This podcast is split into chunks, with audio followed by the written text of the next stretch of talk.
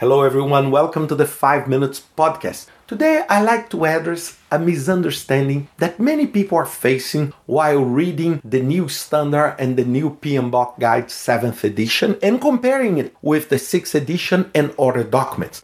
And I want to start by talking about stakeholder.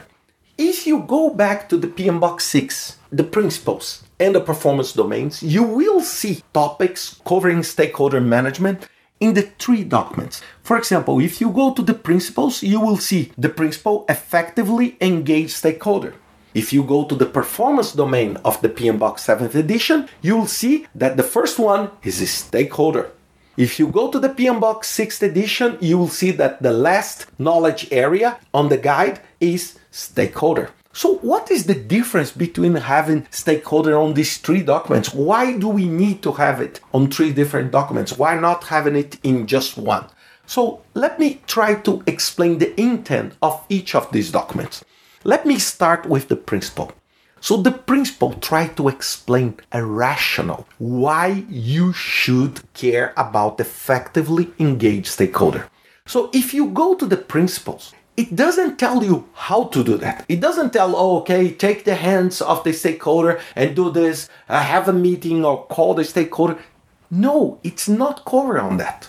The principle aims only to explain to you why and the rationale of doing that. So, why it's important to engage stakeholder. And so, if you go there to the few pages of this principle, you will see they will say stakeholders are critical because they influence your project and your activities and your travel through delivering value in many ways. They can increase or decrease risks. They are clients. They can provide inputs. They can be suppliers. They can be other groups inside your organization that will exercise influence in your project.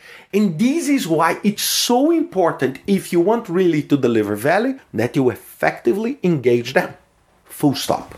It doesn't tell, oh, for you to engage, then you should do A, B, or C. No.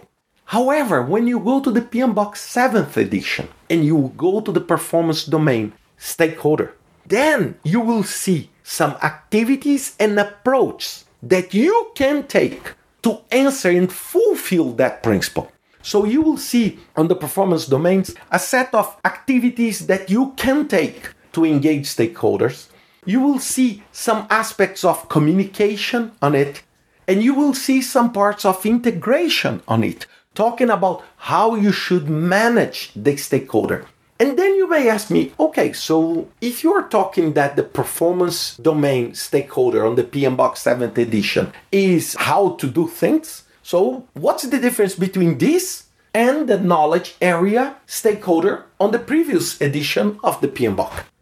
The difference is how deep and prescriptive is the PMBOK guide towards that knowledge area.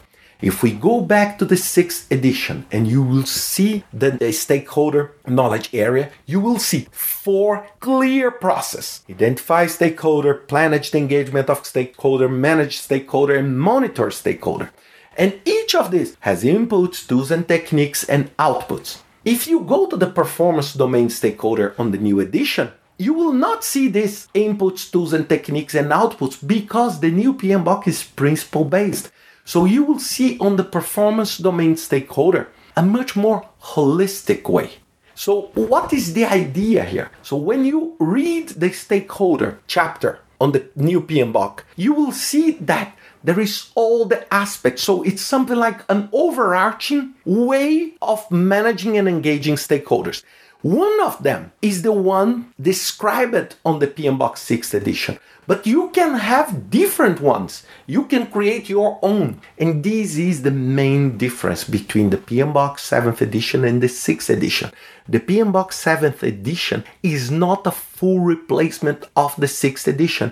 As I said in my podcast series about the PMBOK, remember the PMBOK 7th edition is like an umbrella that covers PMBOK 6th edition, but also covers Prince 2, Scrum, Agile, Kanban, whatever you may want to use as your delivery approach. So this is the difference. So you can still I would say comply. I don't like the word comply, but you can still comply with the principle engaged stakeholder, with the performance domain stakeholder, and the knowledge area stakeholder if you want to use the approach of the PMBOK 6th edition. But you can use the principle stakeholder, the performance domain stakeholder, and a detailed approach that is prescribed by any other method. You can use Prince2, you can use Scrum, whatever. So this is the main difference. This is why you see this. And I'm not saying, please, that you will find a performance domain that is exactly the principle. Otherwise, we will have 12 performance domains and 12 principles. And this is not the case. But on the case of stakeholder, it's very clear because it's one of the biggest tasks that all of us, as project managers, scrum masters, delivery team, whoever you want to call your role and your work, need to do to deliver successful projects and deliver the value we aim. Okay? So I hope you find this podcast useful and see you next week with another 5 minutes podcast.